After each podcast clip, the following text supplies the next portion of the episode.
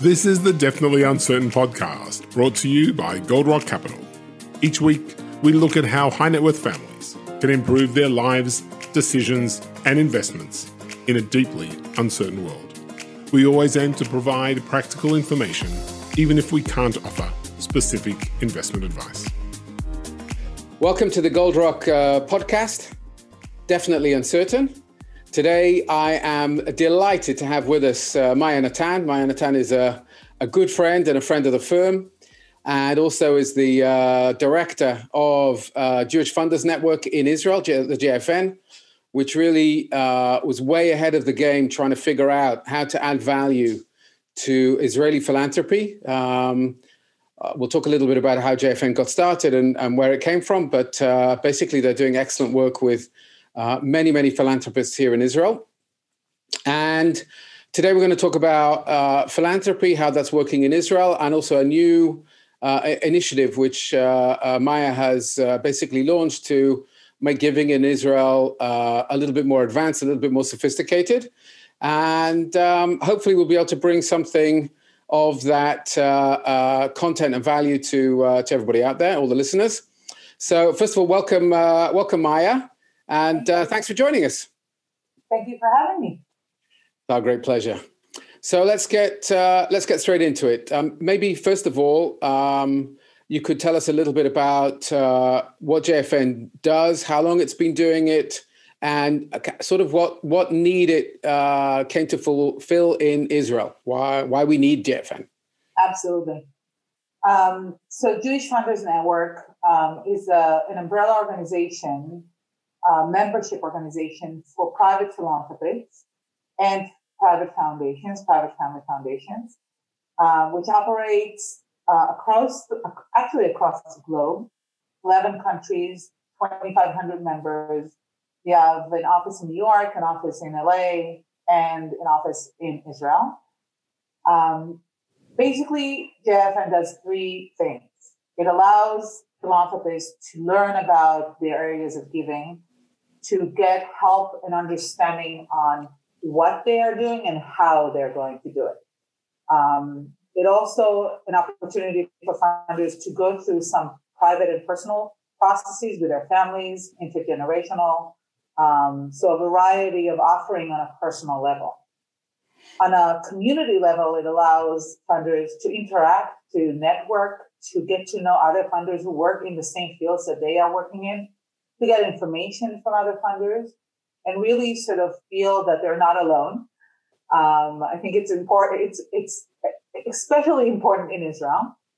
Um, and the third is that we're really looking at the ecosystem in Israel and the growth of philanthropy, um, both in Israel and in the Jewish world overall, and are trying to constantly um, improve and progress in the way that philanthropy is trying to be strategic and impactful. That's so great. This is um, our role um, globally and in Israel.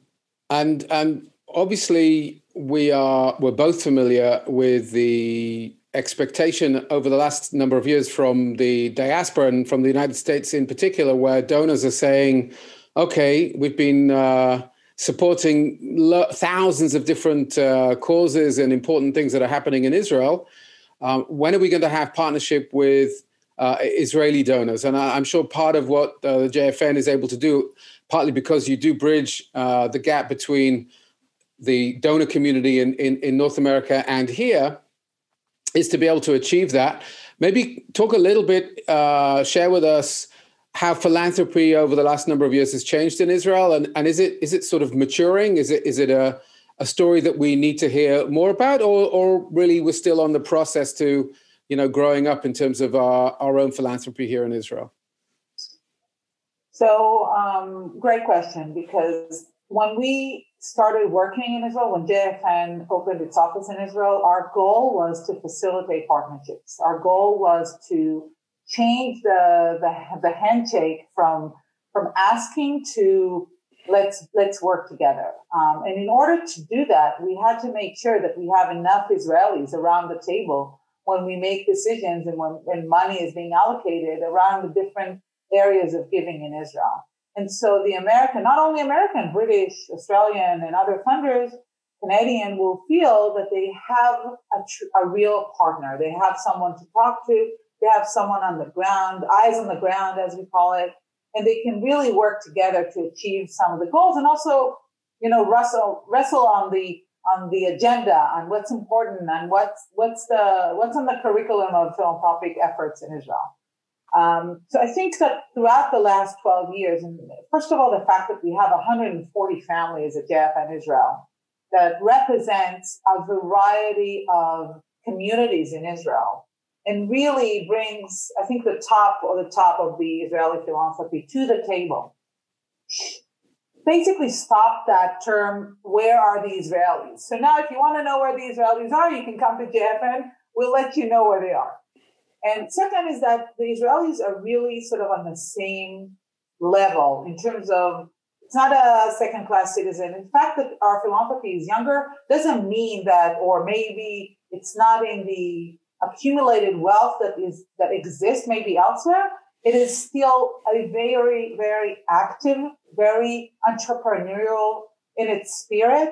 It has real hands on the ground in the sort of real hands-on in the way that they that Israelis work with the NGOs. It's way beyond just giving money and letting go. A lot mm-hmm. of hours, a lot of thought, a lot of board activity in the most useful way. So the fact that the grant making approach could meet an entrepreneurial approach, those two kinds of philanthropies really sort of are shifting the way that we're doing business here in Israel. And also it allows the two sides to get a perspective for the Israelis to get a perspective of how do you fund your theory of change, and for the Americans to get a perspective of what's really motivates the philanthropic effort on the ground. So I think that kind of partnership is something that for the long run, we should really make an, a real effort to grow. It, it's also fascinating to hear you describe the different characteristics of uh, sort of traditional philanthropy and the models from uh, from North America and other parts of the uh, Jewish world. And, and perhaps not surprisingly, the more entrepreneurial uh, type of philanthropy, I'm assuming obviously that, you know, the, the, of those 140 families, many of them themselves will be uh, entrepreneurial in their own businesses or have have sort of got background in uh, uh, entrepreneurial business, and therefore they're bringing that also to the philanthropic uh, table. Can you can you tell us a little bit about uh, specific areas of interest that that you know if, if you if I were to ask you what are the three top areas that Israeli philanthropists actually are interested in being involved with or giving to? Is is there something that that is uh, is there a pattern to that? So actually, in that we're very similar to other places in the world. I think it's the structure of philanthropy that is mostly common around um, how people give. Um, so the three top ones, it's not surprising, will be religion, welfare and health, and education. And and so we're not different in that. So in that sense, we're developing along the same lines as you'd expect to see in other areas of philanthropy. I think philanthropy has its own Maslow ladder, ladder and it, it really is about like how you move in this ladder in terms of how you develop as a philanthropist. So the majority of people will give to the basic sort of, you know, human needs, uh, which is very understandable because philanthropy is, after all, an emotional decision as well as a rational decision. Uh, one, one of our previous uh, one of our previous guests talked, who is also a JFN member, talked about giving from the kishkas.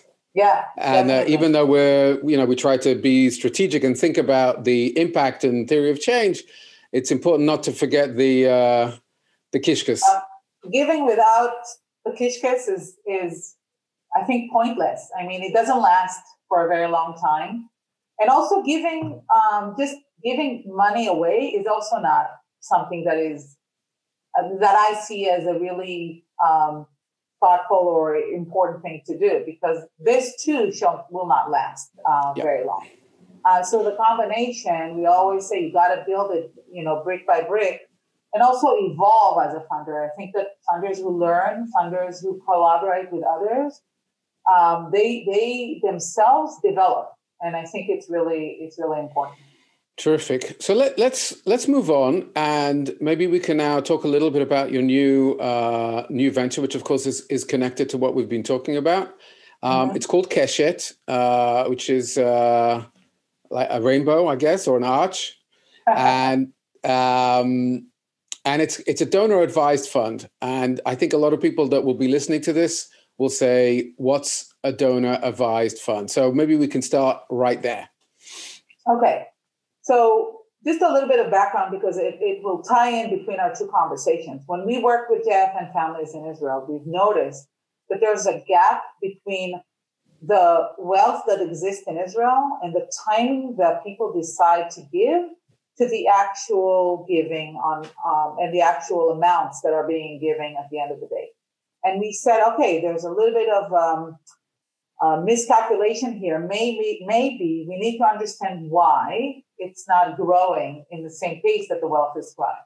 And we've noticed that one of the things that are missing very much so in Israel is the infrastructure for giving, which is a tool that allows both the legal aspect and the tax aspect and the allocation aspect of, of, a, of a donation to be one and to be mm-hmm. simple and to be not heavily regulated and that it is uh, it is allowing people to make their decision the right time. So what does a donor advice fund allow you to do?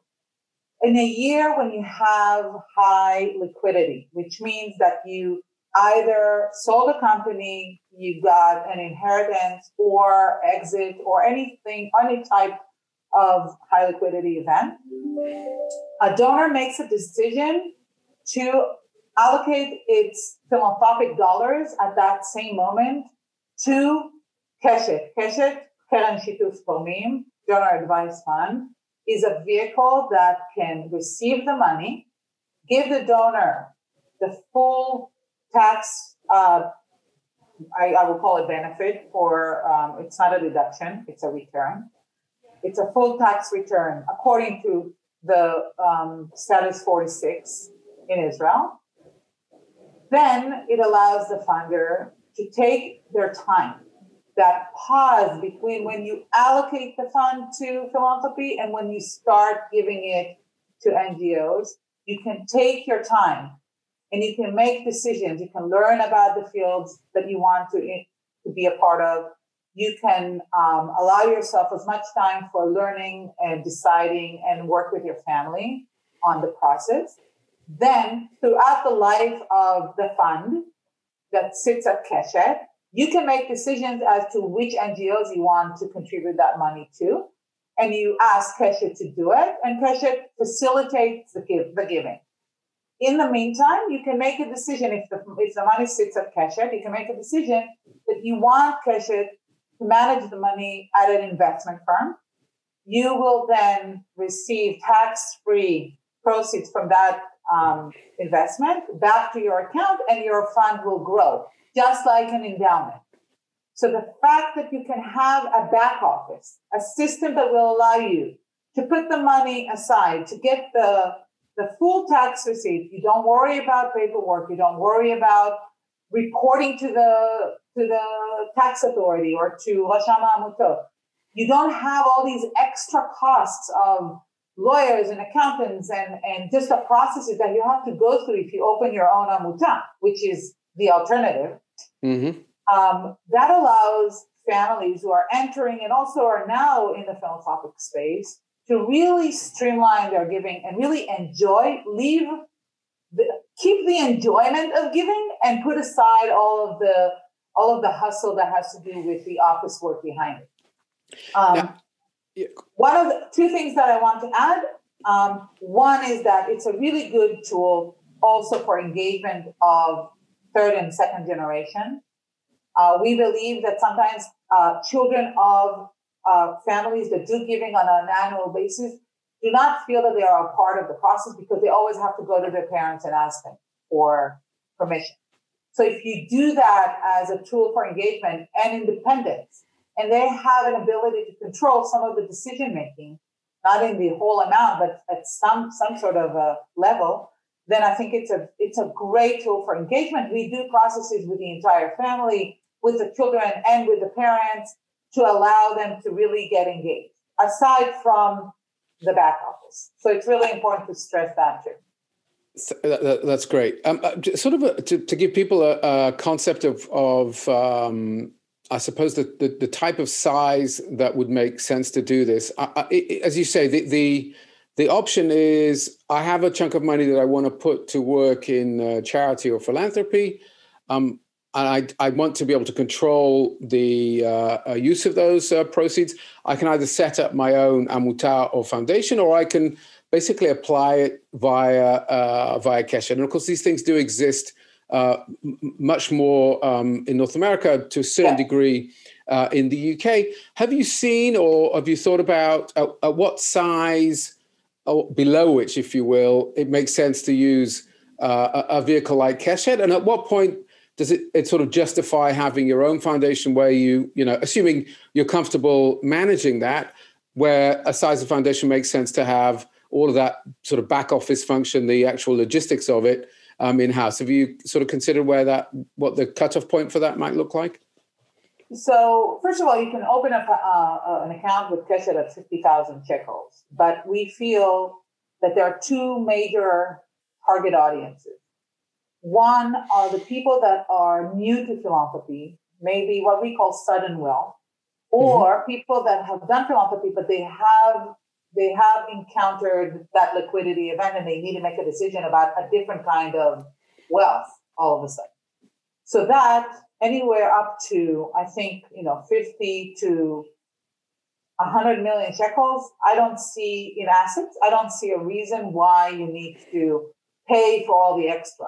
If you have billions and you have an infrastructure anyways, of course, and you want to have all of these people employed by you, no problem. And it makes sense in terms of cost effectiveness of that of that expense. But below that, I think it's really it's really not um, it's really more effective to work with a donor advice fund because you get the same services for less. I also think that it's really important to get the advice from staff that is well. Uh, we we sit on the infrastructure that um, JFN Israel, the Institute for Law and Philanthropy, and committed to give all share the knowledge that is being sort of transferred to Keshet in terms of how we operate and the kind of advice that the donors get. Um, it's also a community that, if you wish, you can be a part of. So the, the fact that you are not a humongous foundation, the fact that you, you can do, it's cost effective for you to manage it through, through, through Keshet and you can get a really sort of high level advice and support, professional support, without paying for that expense in full, I think is a really, this is the one main target audience. The other sure. target audience are simply people who feel like the checks are flying out the door and they have no clue what they're doing with their money. So a way for them to get organized to, to it, to make sure that they they have it in, under control and in a managed way, that also is advisable, even if the sums are smaller.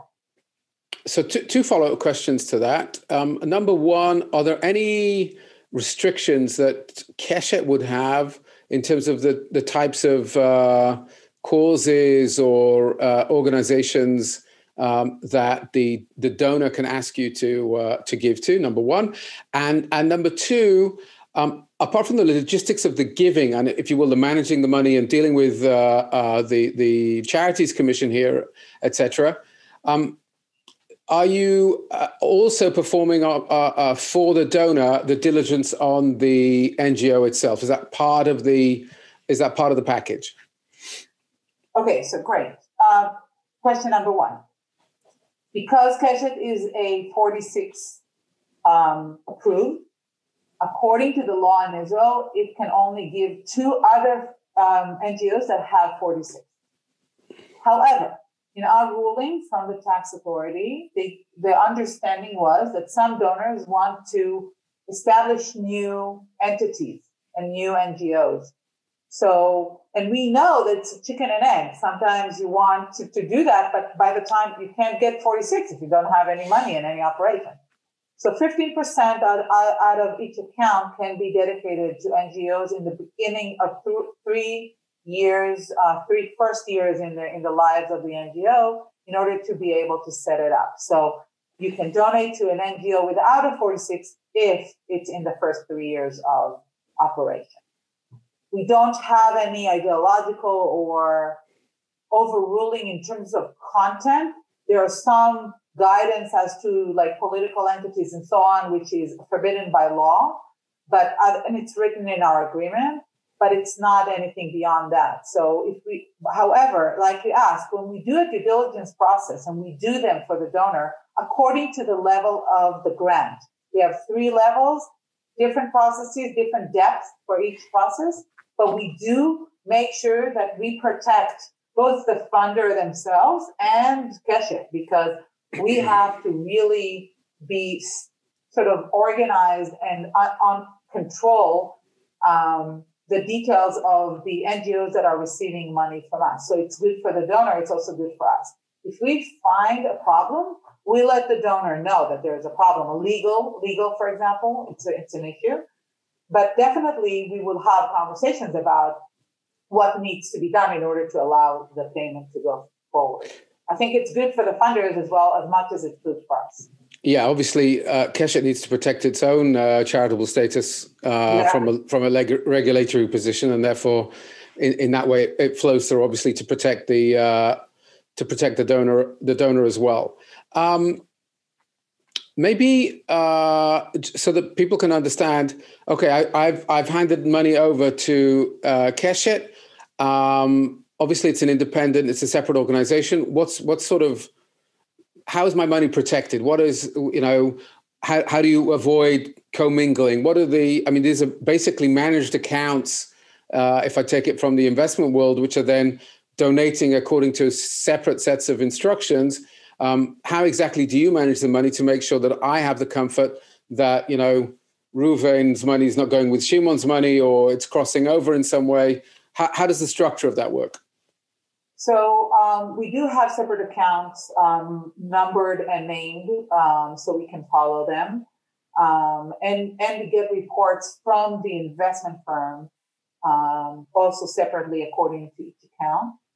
Um, we have a very serious board of trustees that over, oversees everything that we do on an annual basis as well as on a weekly basis.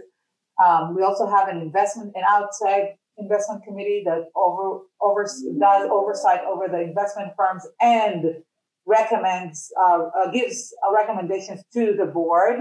It is uh, an outside investment firm in order to make sure that they are not subjected to any prior um, understanding or decisions.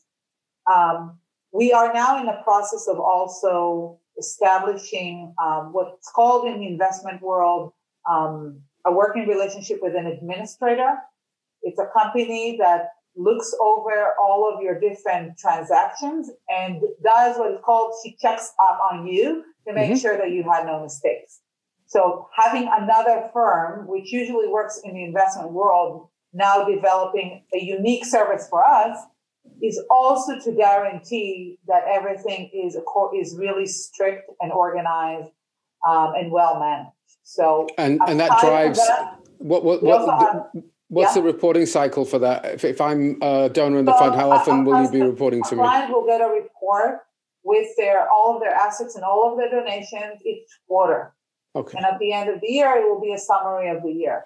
We also tell you know if you um, we will tr- will begin working um, actually, actually, we also we already started working on a technological platform that is unique for a donor advice fund.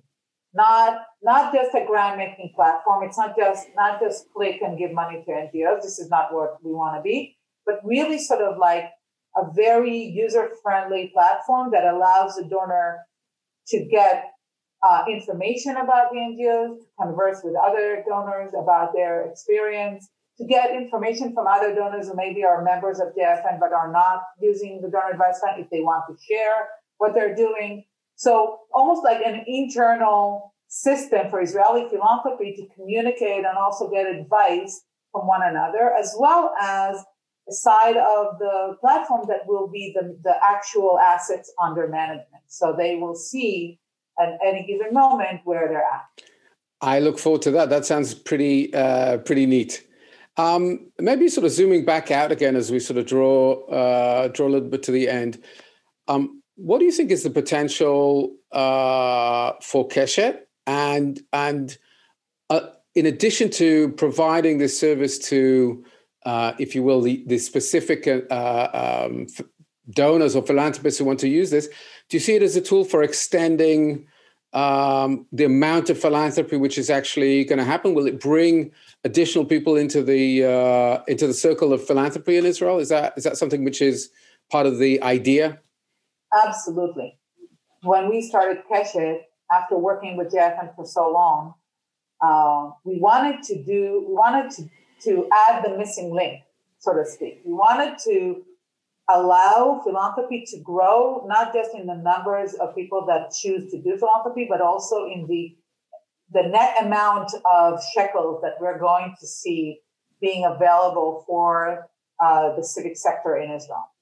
Um, so definitely our number one goal is for the pie to be bigger.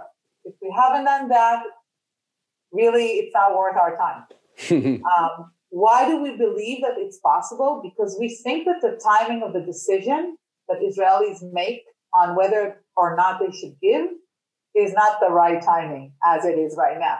So if we move it to actually when they be they when they accumulate their wealth, that will make them give more and at, on the right time and will hopefully will grow them to be you know the kind of thoughtful philanthropists that they will also choose to be you know a part of the community that jfn has in israel. But definitely numbers are key here. Like we are monitoring it. We have goals. We have a five year plan. Definitely in the hundreds of millions of new shekels. I'm not talking about, you know, recycling the same money that we already see. Definitely, definitely, that's our goal. That's our target audience. But we also want to allow the existing community to enjoy a smoother operation. Well, I think that's a great place for us to uh, to pause for today. Uh, I want to say, as a as a member of uh, JFN, it's always a pleasure uh, to be part of the circle and to to be assisted by it, and occasionally to help out if I can. Um, I, I, think it would be just an amazing achievement if Keshet really does bring in the extra bucks or shekels, if you were, to uh, Israeli philanthropy. Uh, you know, we're both big believers in the power of uh, uh, activist philanthropy and, and, and, getting involved. I think as much as it bringing the money into the system, it's bringing the people uh, to be active uh, in in so many different uh, important causes in the country. So Absolutely we wish you a tremendous amount of uh, success. Do look up both JFN if you're not a member, and I assume Keshet now has its own uh, uh, website. Okay, so uh, go look up uh, Keshet, and um, we will uh, we'll see you next time. No doubt we'll have something else to talk about in philanthropy. But uh, till now, thank you very much, Maya, and we'll see you again soon. Thank you, Daniel. All right, that's been another uh, uh, podcast for uh, the Gold Rock podcast. Definitely uncertain, and we look forward to seeing you again soon.